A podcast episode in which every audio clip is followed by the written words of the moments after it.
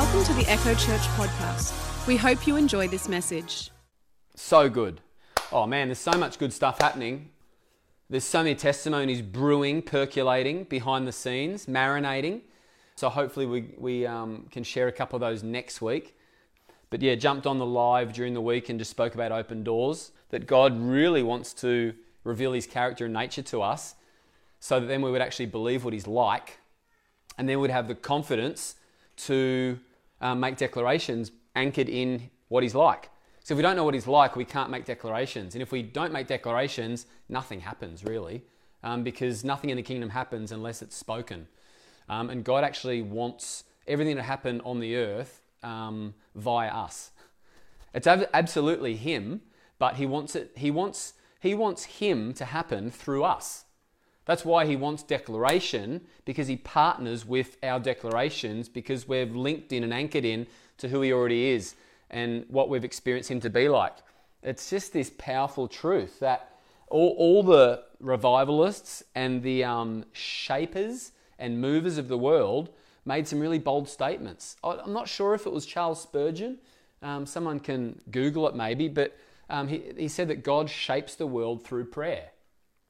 God shapes the world through prayer. And obviously we know now that the Greek word for prayer is prosuke, which is coming face to face with God and having a supernatural encounter with God. That's the word pros, to be with God. The word pros means with. And in the beginning was the word, John 1, and the word was with God. The word with there is pros, pros. So it's the first part of prayer, is that with God. And the word with means face to face, a deep closeness and an encounter where it's oneness, where it's spirit to spirit, fellowship, heart to heart. This is not a clinical robotic thing where we present a list. Prayer is in the glory realm, face to face with God, having supernatural and spiritual happenings and encounters where we actually experience the heavenlies because we're seated there and we catch a glimpse of what is really going on, and we make declarations, because when we know what's really going on, we understand our position in Christ, and we don't beg God from earth toward heaven from a place of defeat and we pulling down victory. No, we're seated in heavenly places. We've been caught up into the glory realm of God where we can see clearly. I can see clearly now that the rain has gone, that the devil's been disempowered, defeated and disarmed and defeated, and we've been caught up into this story, his story, and he's pouring out revelation and mystery that was hidden and is now being revealed. So we make declarations. We can say, get up and breathe to the dead person.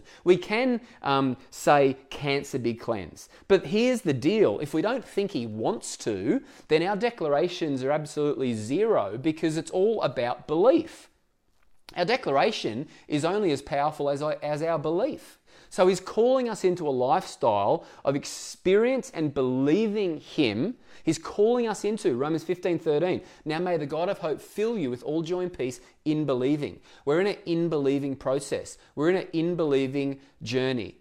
He's calling us into a belief management journey where we're transforming the way that we think so that our declarations are changing the world around us. He wants your declarations to change Victoria. How often have you been praying for the virus to end?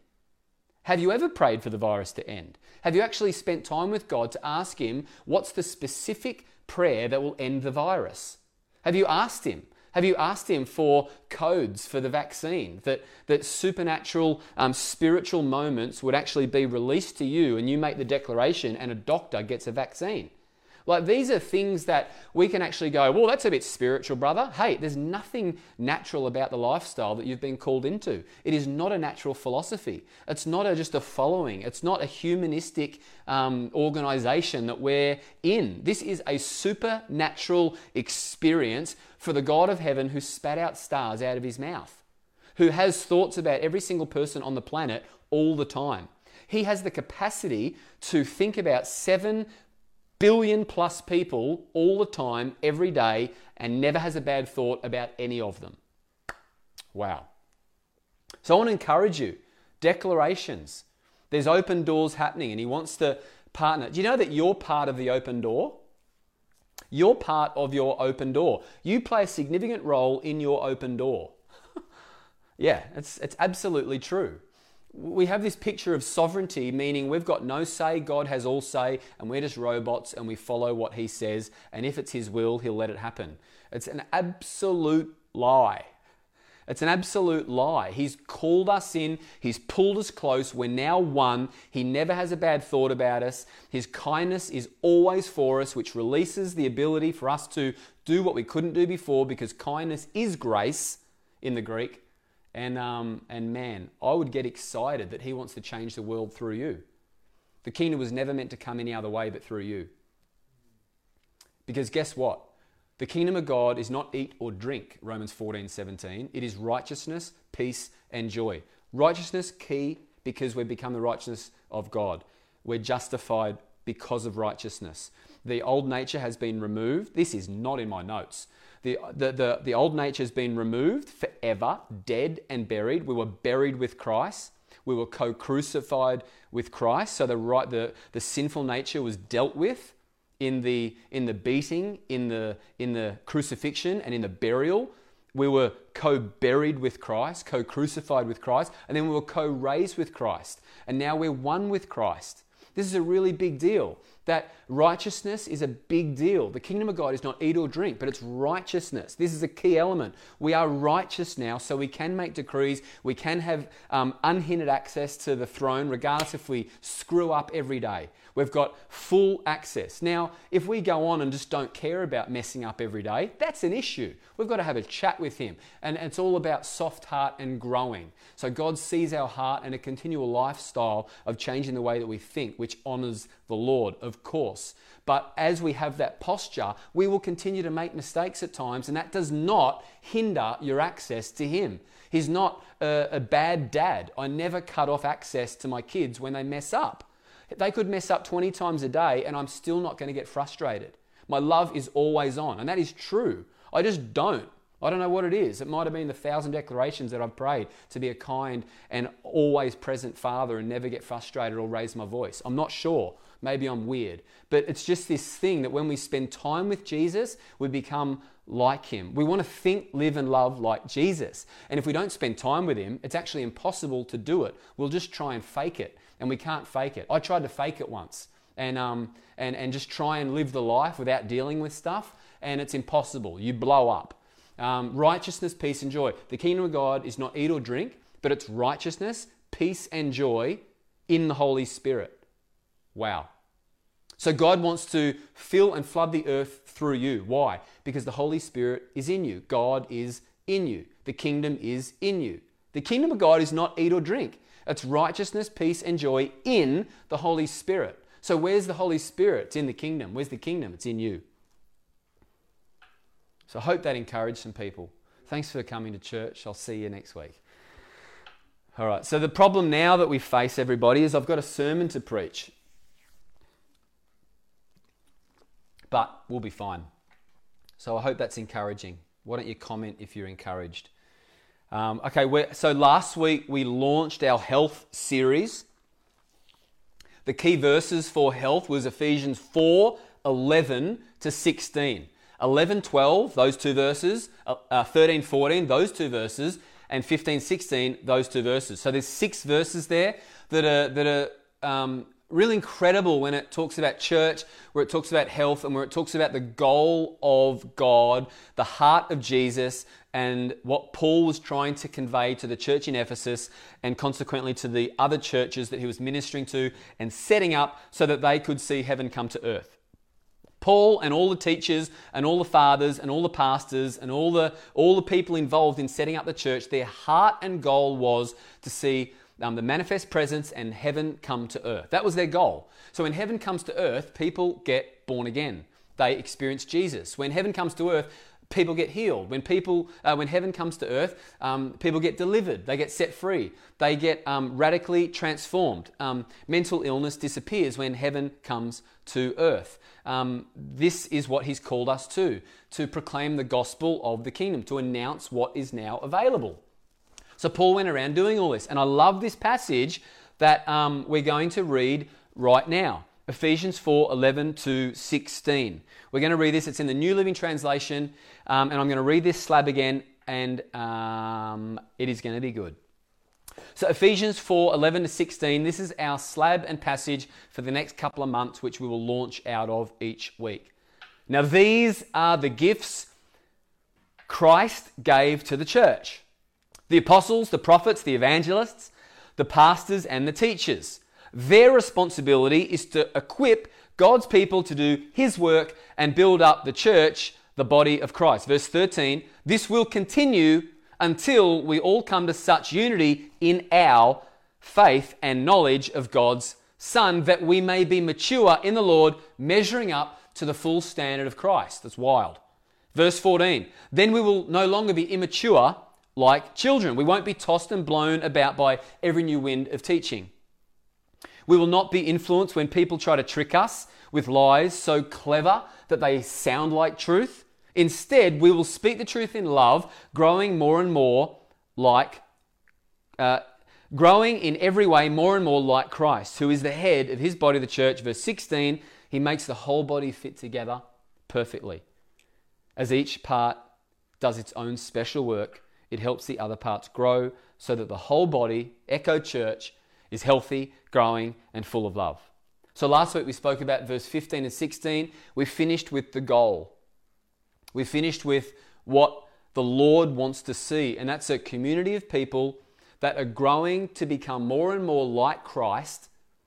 They understand their own unique special work, their grace, their why, what they carry to give away to others. When they understand that, and they understand that the journey that they're on is to become like Jesus, so that their life is looking like Jesus, so that their reputation is like Jesus, so that when people are talking about them behind their back, it's not gossip or negativity, but it's how much like Jesus they act and think and live like. That's the goal. And Paul culminated this beautiful passage with that the body was growing like Jesus, and the fruit of growing like Jesus is to understand what He's specifically called you for, why you're in this era of time, why you're alive during this pandemic, why you're alive in this part of time. And then when we get to know that, we actually can honor and love and work with other people, which results in unity. And it results in growing in love and being healthy. And that is the goal. So that the whole body is healthy, growing, and full of love. Okay, so that was last week. If you haven't heard it, I implore you, biblical language, I implore you to listen to it. It's really important if you're a part of our church, just to keep in step with what is being presented. So Ephesians 4, the context is setting up His church. The context is Jesus setting up His church. And we all know that whatever Jesus did, He did on purpose, He did intentionally, and He did very, very well. Why did He want to set His church up? Because He loves people. And what's the church? It's full of people. So we're going to read verse 11 and 12, and we're just going to bounce out of 11 and 12 today. So last week we did verse 15 and 16. Today we're going to do verse 11 and 12, and this is going to set up a critical key foundation for this next 3 months. So last week we spoke about the goal, and this week we're speaking about part of the how the goal comes about. And if we don't get verse 11 and 12, we are cooked, and heaven and earth cannot happen. Period. Verse 11 and 12.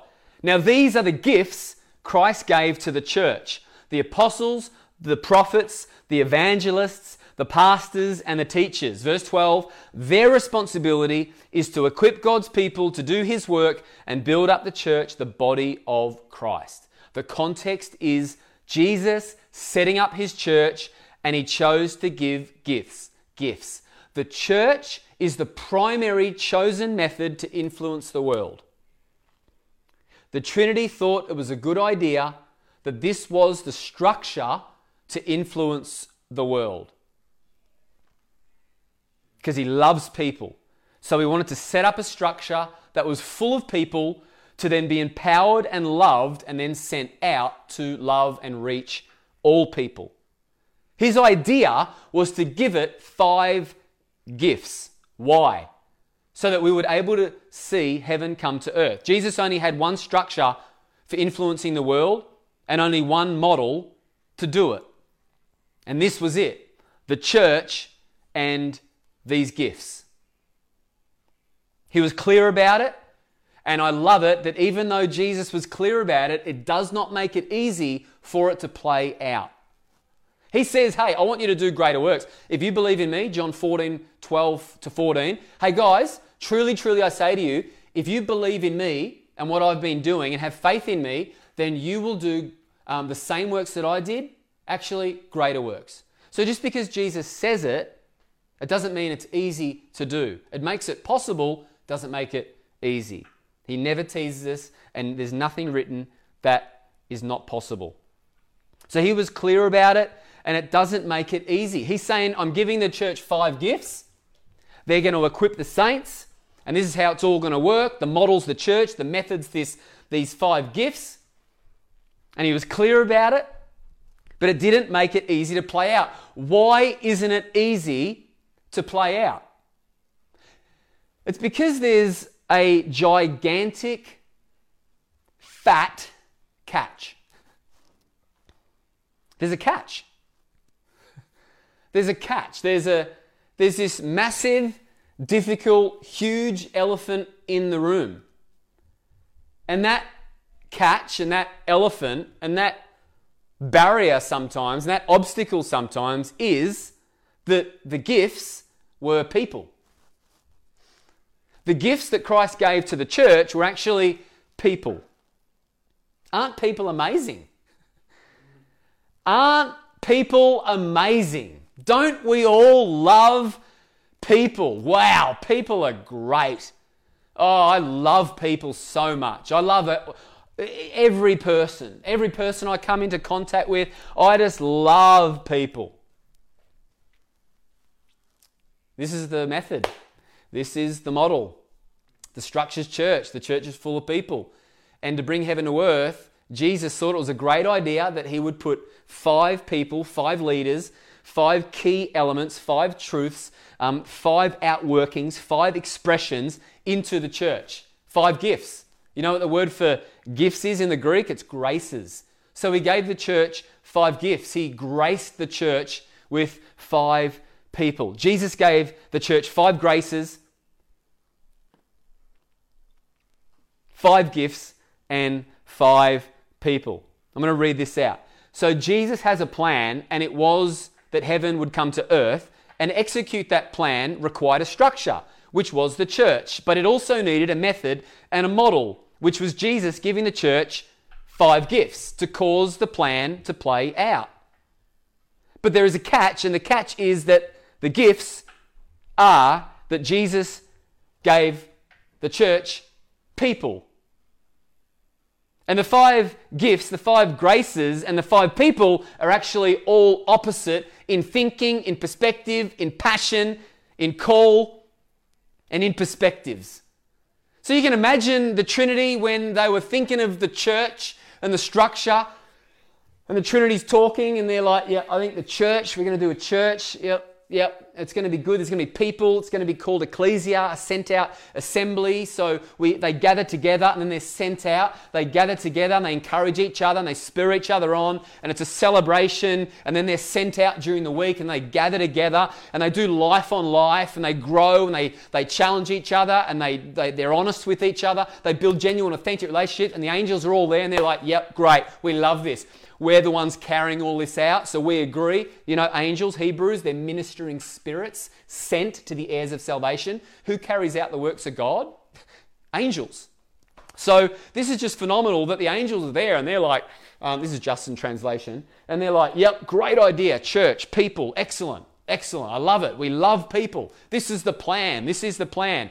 I mean, we have seen 4,000 years of people getting along and then not getting along, and it's interesting, but yet we love this idea, Jesus. So you're going to go and you're the head of the church, and the Holy Spirit's going to fill it and flood it, and the Father's going to be approving, and it's going to be great. We love it. Yeah, amazing.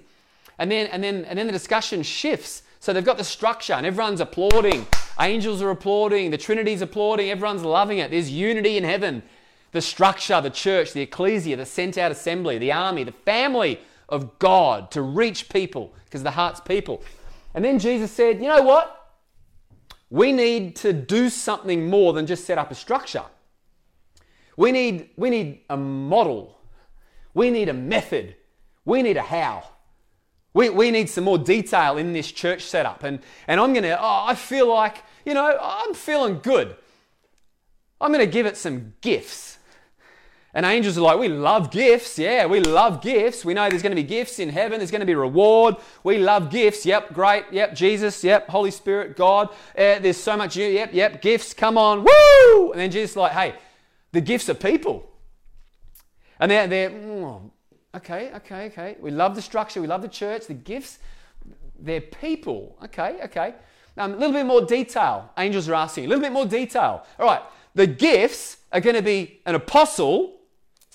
Another one's going to be a prophet. Another one's going to be an evangelist. Another one's going to be a pastor. And another one's going to be a teacher. And the angels are just they're struggling a little bit now because they're actually understanding that they're sort of whispering, aren't these opposite?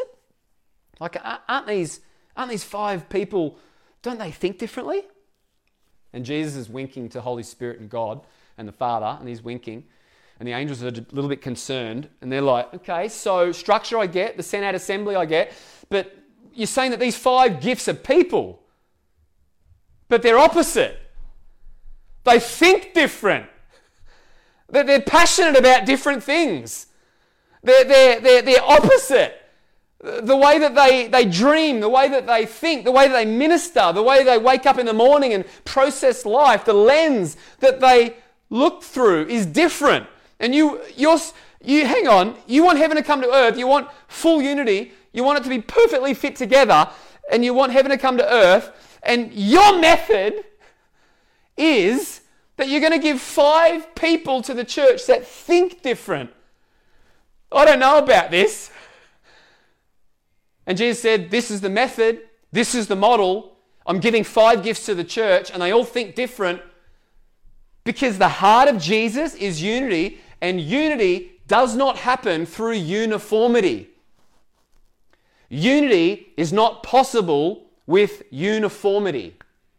The only way that unity can happen, true biblical God-soaked unity can only happen is through diversity. It's easy to honor someone when they agree with you. Most of us have friends that just agree with us, and we hang out with people and are attracted to people that think the same. But the heart of God was to get our character and dig right in to who we are as people, and to dig down and allow us to process that. And the true test of our love, the true test of our honor, the true test of how we treat people is not according to how close they are of seeing and thinking and hearing the way that we do. The true measure is when they think opposite, when they disagree, when they have other opinions and they say things differently and they think different and they act different and they parent different and they dress different and they post different.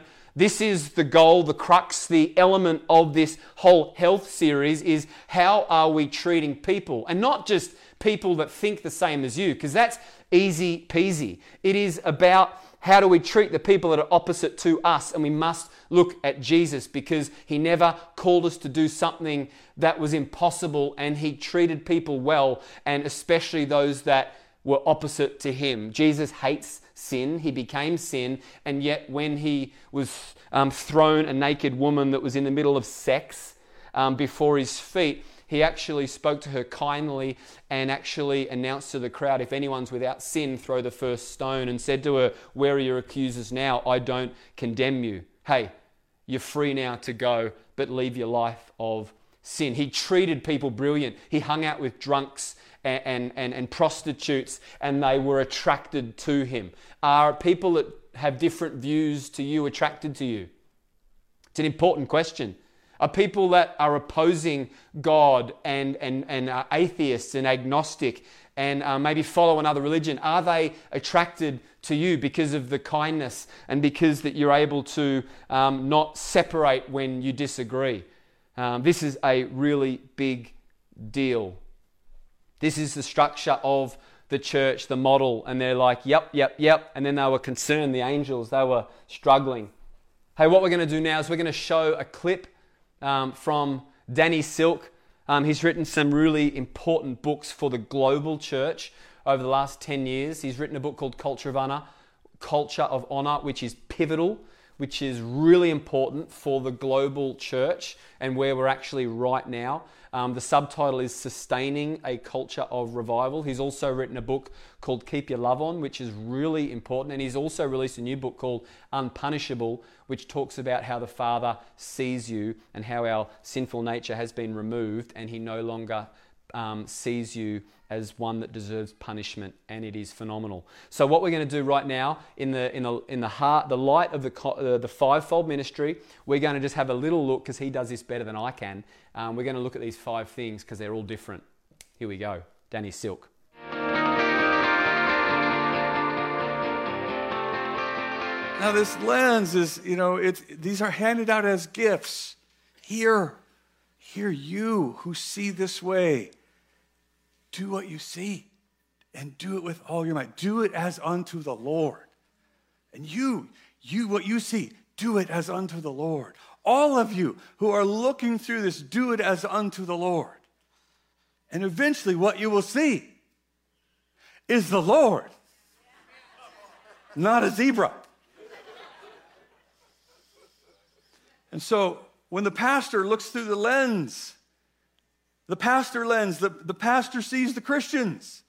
The pastor sees the church. This is the top priority. And everyone who's looking through this lens goes, amen, amen. This is what matters. Families matter. Marriages matter. Community matters. It matters. This is the most important thing. Say something else about it. Tell them, write it.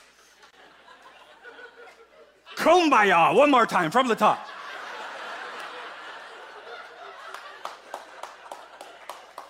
This is the pastor lens. We're building family. We're building community. The love of God. The love of God. Do we love each other?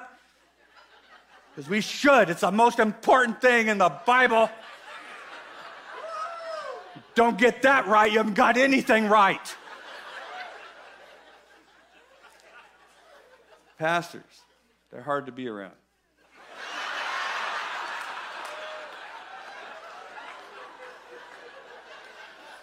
The teachers are pointing our attention to the word, people. You still got a problem in your life? It's because you don't know the word. If you knew the word, you could apply the word and it would be over, done, bam. Read your Bible. We've got another class coming up because you don't know your Bible yet. So it's the Word, and all attention is put on the Word and emphasize the Word. Come, look through this lens. See it? What do you see? Better see the Word. That's what we're doing here. The evangelists are there.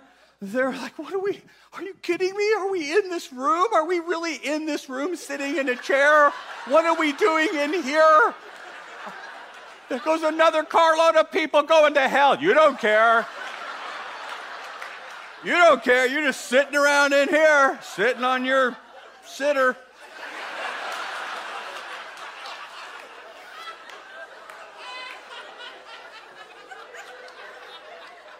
God didn't say to sit. He said, go. Go. What are we doing in here sitting again? Are you kidding me? Are you kidding me? So the lens of the evangelist is to see everyone saved, the message of salvation, the blood of Christ, being baptized. and there's the prophetic lens.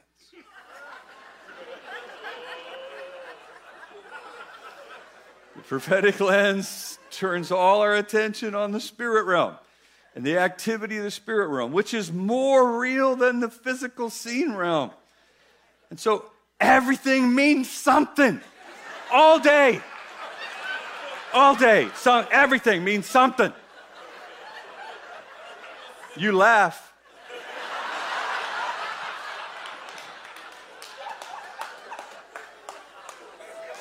Prophetic people don't just go through their day. There's just something always. And prophetic people don't have just a microwave clock or a digital clock. You don't. That's a portal to heaven. This thing is talking to you all day. Look at that. Look at that. 12:34, 12:34. 1, 2, 3, 4. Moment of divine order. We are standing in divine order. That's the second time it happened today. That's the number of witness.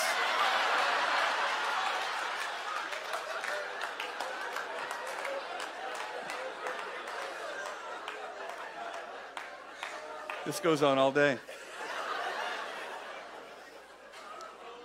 Next time you see one of your prophetic friends, just say, I love you. You got a lot going on, don't you?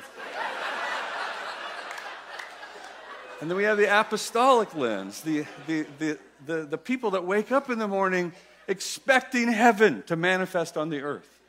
I expect it to happen today. I'm looking for the supernatural transformation in a moment to happen today. Shabbat. You got a marriage problem? Shabbat. Get back up. You still got it? Shabbat, Shabbat. You stay down there until it's gone.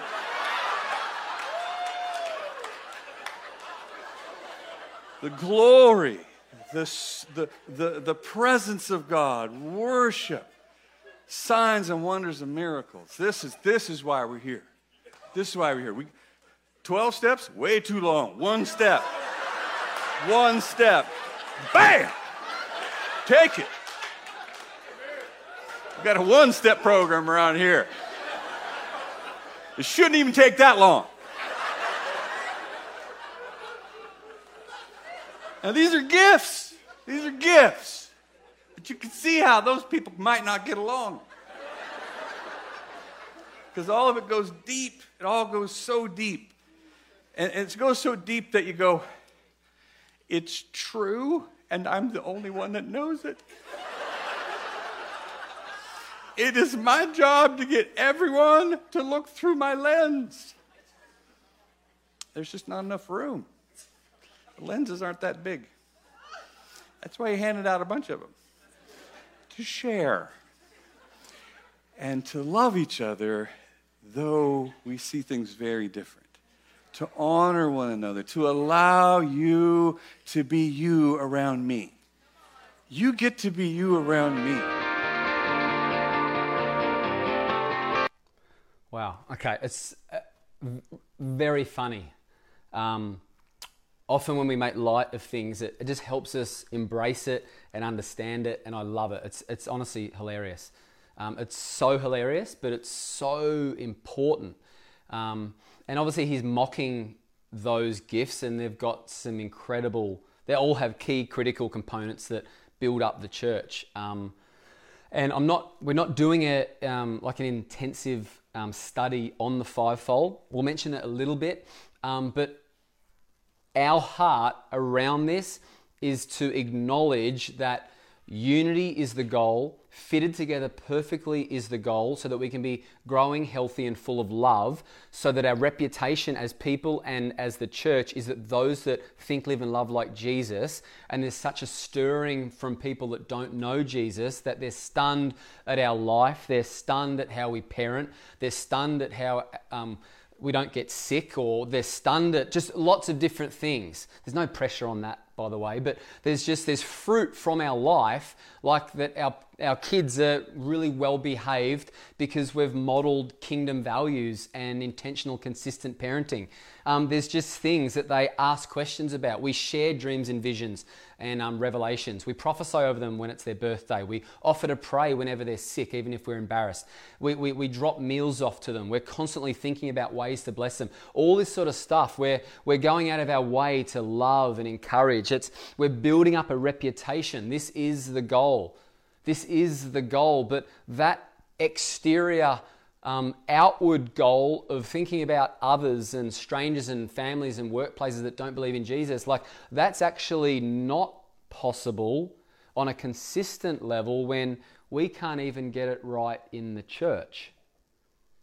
This is the goal of Jesus, right? He wants you healthy, perfect, and whole. He wants you unified, knowing your own special work. He wants you growing more and more like Jesus. That's the goal. But he's put this huge barrier and obstacle in the way of your dream. He's put an enormous, gigantic catch in the middle, in the way. There is a massive thing in your... Forget the devil. The greatest obstacle that we face is our ability to treat and love people really well, especially those that disagree with us. This is a massive deal, and this is the central part of our teaching series for 3 months. It's not about our soul and our emotional health. We did that last year with Jen and Seth and Peter and me. That's constantly happening. I hope you're constantly aware of that. We've got lots of things happening. You can't do this whole series without that. So we've got to understand that we've got to deal with stuff so that we can love people that think opposite to us. Jesus put this obstacle in the way on purpose. He put this barrier in place on purpose. And if we don't deal with it, if we don't embrace it, if we don't honor the five different people, which can be a metaphor for just people thinking different, the fivefold's true and real, and we are on a journey to establish it. But put that aside and let's just talk about opposing opinions and perspectives and lenses and thinking and doing. Are we getting along with people? Are we being intentionally active towards them with our love? Do we cut them off? Do we become defensive? I've got a list down here of some yuck stuff that I think we've just got to be careful. Do we distance ourselves? Do we gossip?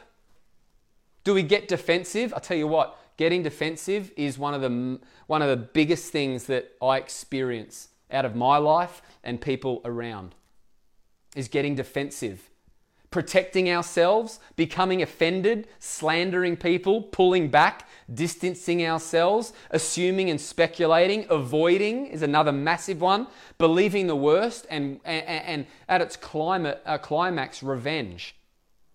And I'll be honest, we do all of these things. I don't. We do. We all do at times. I'm not saying you do every one of them every day. I'm not even saying you do all of them every month. But I'm saying that we can easily go down this path when we fail to address that we are called to love, and not only love, because agape means active. It's not a passive love where we tolerate. No. It's grace and it's honor. It's active. It's I see the gold in you. The exterior is offensive to me because I don't think like that. But I'm taking the time to draw close to God, and I'm changing the way that I think about you. I've got to repent.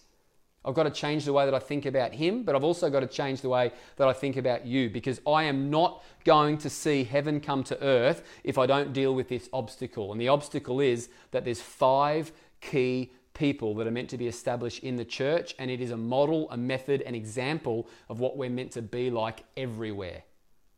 The church is the launching pad for life because it's like-minded believers that stir and encourage each other and then go out and live. We're only in church a short time, and then it's 6 days and we're living the kingdom. We're releasing the kingdom. And if we don't actually get this people deal, we are not going to see it. And it's the greatest challenge of our life. The real battle is dealing with people that we disagree with.